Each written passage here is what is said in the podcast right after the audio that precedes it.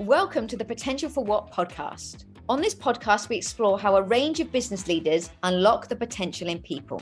We'll hear how they've done it, find out what has worked, what hasn't, and why this is so important in getting and keeping great people. Most businesses focus on the here and now, that is all about performance. But at Let's Talk Talent, we like to think differently, as we fundamentally believe everyone has potential. The question is for what? So let's explore that together. I'm your host, Jo Taylor, Managing Director of Let's Talk Talent, a talent management and organisational development consultancy based in London, the UK. I have a request. If you value this show, if you enjoy these stories, or find this wisdom or inspiration useful, please subscribe to the Potential for What podcast to listen to future episodes. So, hi, everybody, and welcome to Let's Talk Talents podcast. As you know, we're focusing on everything about potential. So, what is potential and potential for what? And I'm really excited because we're joined by Saima. She is the founder and private chef of the Hampstead Kitchen. So, Saima, welcome to the Let's Talk Talent podcast. How are you doing? I'm doing good. Thanks for inviting me, Jane. Awesome. So, I'm going to kind of um, dive in really quickly um, and ask you the age old question How do you define potential? Um, organically, authentically. So basically, um, before I even started this business, I was very heavily involved in food banks, and food banks are a bit more uh, widely known now. And so I would just be watching people.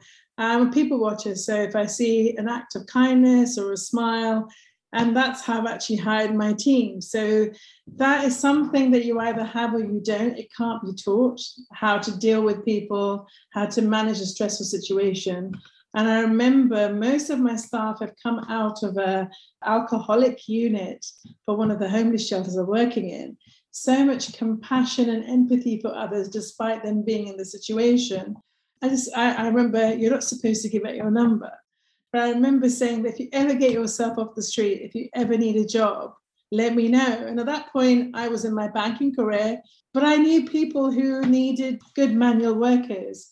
And then those people tend to know it's like that pay it forward um, model. They tend to know people. I have never to this day used an agency it's always like, okay, we need three or four extra people. Do you know somebody similar who would really enjoy working with our uh, with our team? And then they they know lots of people. So that seems to work. And of course, in order to attract sort of in terms of what potential is, you also got to be those things that you're looking for as well. My team have had a bad day. They enjoy, they know that when they come and work for me, they're going to feel really zenned out. So I think in order for me potential means being that potential and mirroring that so that you attract like attracts like. How does someone spot potential in you? Um you have to be slightly quirky.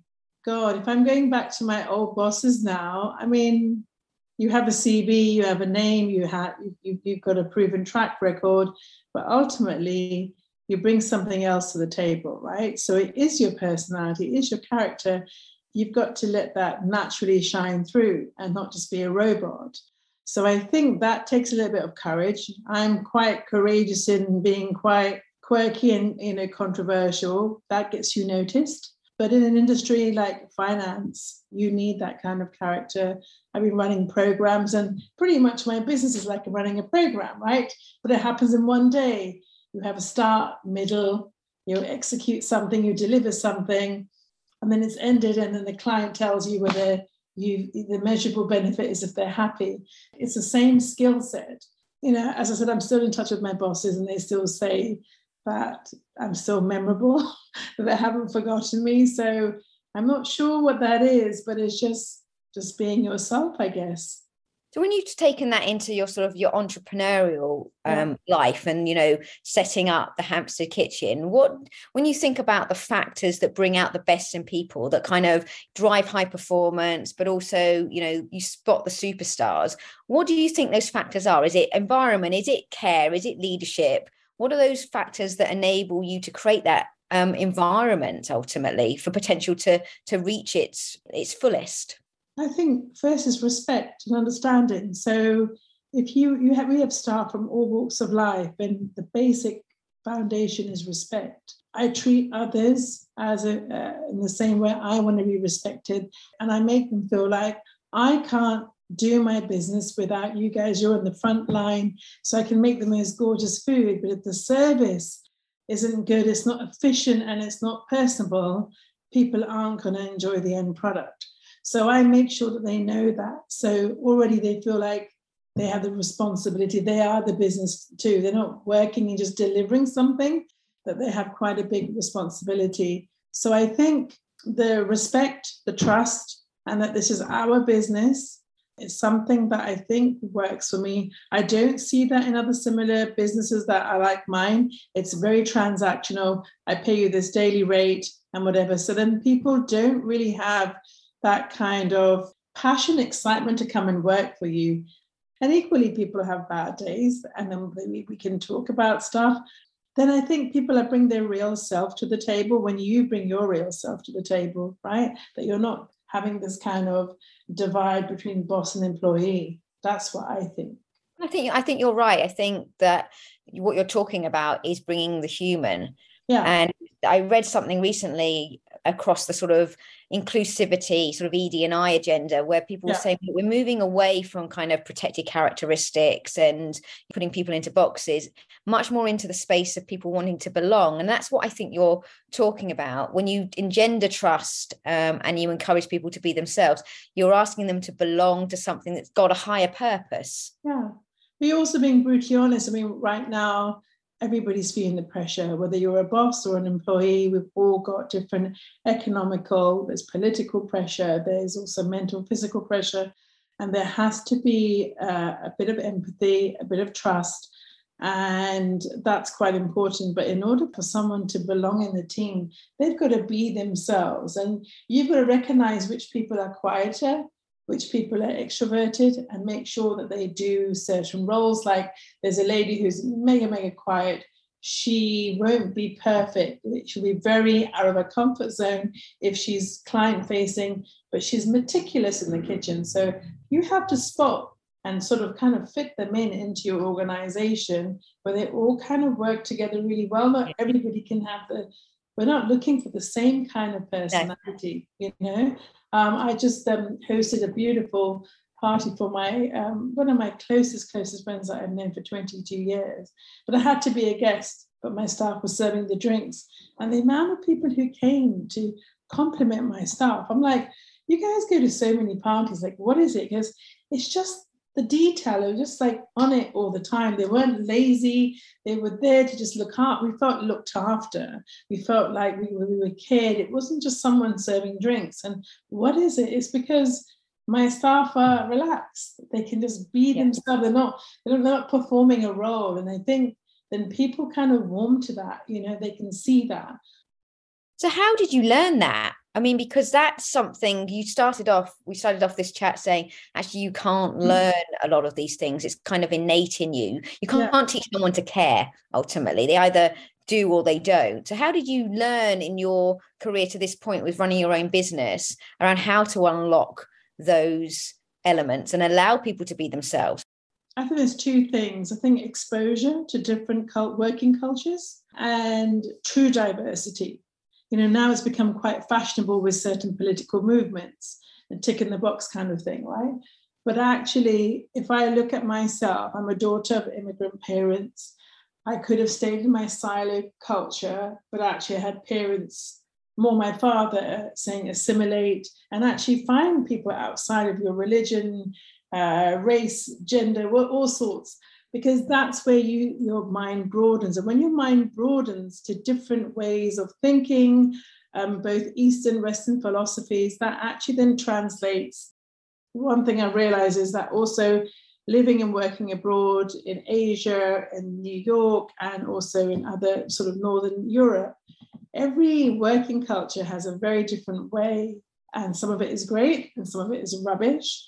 And then you've got to see what naturally feels in line for you you know you can't dictate the working culture for somebody you work for but when you're creating a business it kind of i didn't sit there and think how's the culture of my business going to be it naturally gravitated towards that way because you don't really think about how you are but i did a 360 last year with my team And so, like, what is it? Why do you enjoy working with me? Why is it that when I can, if I have something last minute, you'll run to me? One, we pay we pay very well um, because then people come to work happier, and it means that they're not going to just uh, they're dependable.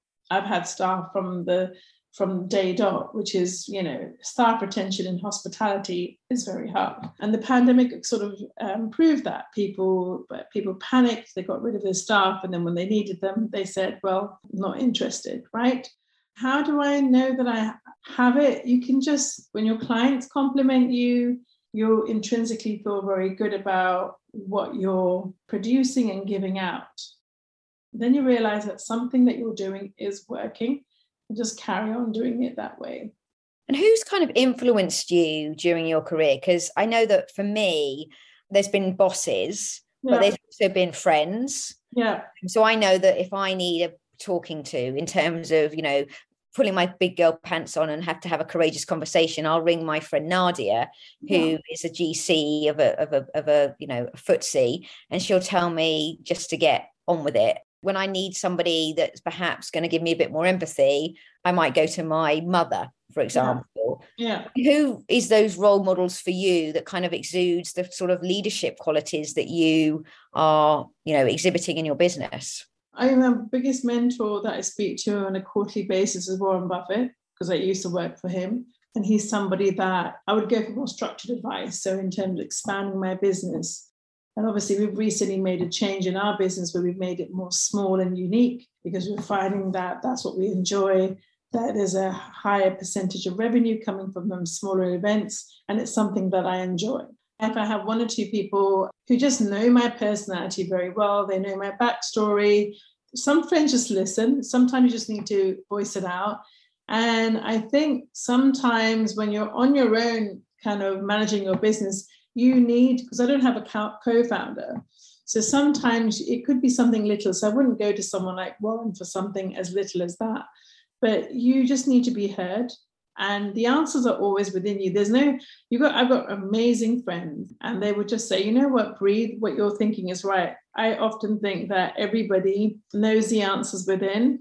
They just need to be heard and listened to. And then their friend or their business partner just say, I hear you, I see you the ones who are good will let you come out with the answer yourself. And I think you're right because I'm very much driven by my gut when it comes yeah. to decisions. Absolutely. And sometimes I need that sounding board. And I think that comes from, you know, when we think about the factors of potential, there's that that drive. You've certainly got drive. So the mm. drive to, to to make a difference is really tangible in what in what you're talking about. But you've also got the curiosity from the experiences that you've had, your background, the people that you employ and they when you look at you know ceos of um, FTSE businesses drive and curiosity they're two major factors. Absolutely. Post pandemic it was a lot of survival. And then i came across somebody who was a more of a holistic business coach. And I wasn't really a fan of these kind of business coaches that just tell you what you need to be doing. I kind of wanted to figure out like, when you work for somebody, you have timelines and deadlines, and I have timelines and deadlines for my clients. But the time when you have to yourself, the kind of things that elevate your business or refine your business that have no time constraints around it, I was struggling to be productive, right? And so I've had a business coach for five months it's been excruciating because he like how it, how does this make you feel and what's your value? And I and I was like waiting for this magic answer but in the end all the answers came within me. He he was just able to just put a mirror up and saying well you're passionate about this. You want to do this. What's stopping you from doing this? So I said I'm going to take my stabilizers off and see if I can be productive. And it's been a huge challenge but then I listen to a lot of podcasts where I hear all these amazing billionaires and CEOs who struggle with productivity and recognizing their own potential. They're great for their staff, but it's like to touch base with yourself and realize, okay, this is how my business is going, but could I refine my potential I totally agree. And I, I've definitely used it over the last sort of seven years. And I've probably had two or three different coaches. Yeah.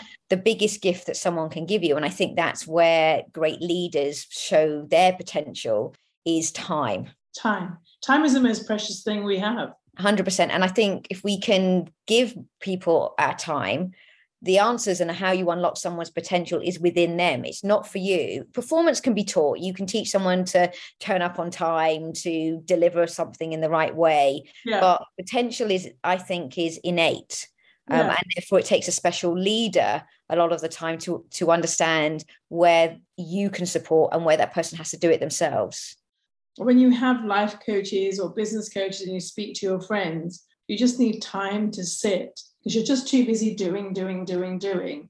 Is you just need that time, whether it's an hour and a half, to let all of it come out and then make sense of what's going on and be very clear about what your potential is. So that's really interesting. Just seeing, okay, well, business has done well. What potential can I give? But what potential can the business give? Is there more that we can be doing? So that's a really exciting time now you touch on a really important point, and it's kind of one of the third factors of potential that we talk about at LTT, which is insight. I'm very gut driven. So I don't necessarily need to have a huge amount of data. But now as the business, as my business has grown and your business has grown, I feel like I'm reading the market more. I, I use this phrase quite a lot recently, which is slow down to speed up. Yeah, absolutely. Which is what I've been doing for the last six months and you feel fearful that you're slowing down but 100% in order to you've got in order to get two steps forward you need to take one step back 100%. The other thing i will say is that there's no going back really to be honest. A lot of people want to go back to how things were. Things never go back they keep moving forward. And i think what's the beauty of your business and my business is this that we can we can contract it we can expand it. But i also think that what's really really interesting is that people have realized how resilient they are and that's also potential like. So if i could cope with all of that in the most horrible time in our lives that's made me realize that when push comes when your back is to the wall you actually can still do so much that comes back to the, the balance between purpose and passion, mm, right? Absolutely. If you have a purpose, then you're driven, the passion drives you to go faster yeah. and push yourself harder. If you don't have the passion and you only have purpose, then it just becomes, you know, one dimensional. So I think it's Absolutely. it's super, super interesting. So you talked about, you know, you listen to a lot of podcasts. What's some of your favorite um, things to listen to that you know if our listeners wanted to kind of take inspiration from some of your ins- inspiration what are the things that you would say inspire you I think Diary of a CEO from Steven Bartlett because he's a young guy, but the the diversity of people he has on his um, podcast is amazing, and he asks some very hard hitting questions. There's a nice mix of men and women and young and old, so I think he's the only one out there right now who's got the tone of the CEO. And these people are so honest. They don't just talk about how successful their business are. And you can relate to it, all the kind of ups and downs. Lewis Howes is another guy I like. It's um, very real and it's very humble. It's not like um, Entrepreneur, um, Entrepreneur Magazine. They're old school. Before even podcasts were created, they this guy used to write really interesting articles and he actually interviewed me in my probably i think fourth or fifth year um, because he heard my story and thought it was really ridiculous and actually thought it wasn't true and then he knows bill gates and actually checked the story and was really fascinated those kind of people i find very inspiring there's so many new people now but i think guests dictate the quality of the podcast another person i listen to is esther perel she is a psychologist. I would say she's a neuroscientist. There's not, it's not just business, business, business. It's also about how to read people. And she's somebody that I really, really enjoy listening to because she tells you about not just relationships in terms of your personal relationships, but that also about your business relationships. And I think it's really made me listen to how I speak and how I'm received I don't really have that much time. I tend to read the news in the morning and then put on a podcast on Monday or Tuesday. And then I just scribble down um, one or two themes. So my thing is I can be the most laziest person on this planet. And so I am trying to, when I have nothing to do. So I remember Warren said to me that when we have less money and less time, we become more resourceful. But the more money and time we have, we tend to waste it. And that's definitely true of my uh. So I wanted to become productive even when there wasn't much going on in my day. So today, I mean, I've done two gym sh- sessions. I went boxing and yoga. For me to leave my house, and that's my business coach. Like, because I had this thing, oh, I can't do it because I've got this podcast at eleven. So now I've stopped making excuses because I was like, I was trying to. I'm so tired from the weekend before. So it's like, but I have this potential to. I've got the potential of the whole day. So why am I not doing it? And so the doing it now makes me really, really happy. I love it. So finally, yeah. If our listeners wanted to find you, yeah. Where can they find you? We are on Instagram as Hampstead Kitchen, but K I T C H N without the E at the end. On our bio, we have a link tree that takes us to a couple of articles that have been written, um, but also our webpage as well tells a bit about our story. You can also type in Saima Khan, The Times, or Saima Khan Financial Times. It gives you some background as to how we started our business. I mean, I've done a fair few podcasts now, but yeah, they tend to be very undiplomatic and very honest. Brilliant. Well, I've thoroughly enjoyed the last half an hour um, chatting to you. Um, I count you as a friend as well as um, someone yes. who has actually hosted several parties now. several parties for me as part of LTT. Yeah. Um, so I look forward to not only working with you um, yeah. going forward, but also seeing how your journey flourishes and, and where you take your business. Likewise, likewise. Thank you. Welcome. Thank you. Thanks for listening to the Potential for What podcast. If you're hearing this message, you've listened to our new episode all the way to the end. And for that, I thank you from the bottom of my heart. We hope you enjoyed this episode, and if you did, please leave us a review on Apple Podcasts and Spotify. Please share this episode with others who may be interested in this topic. As always, you can head over to letstalktalent.co.uk forward slash podcasts to check out all the links and resources in the show notes and to sign up to our email list.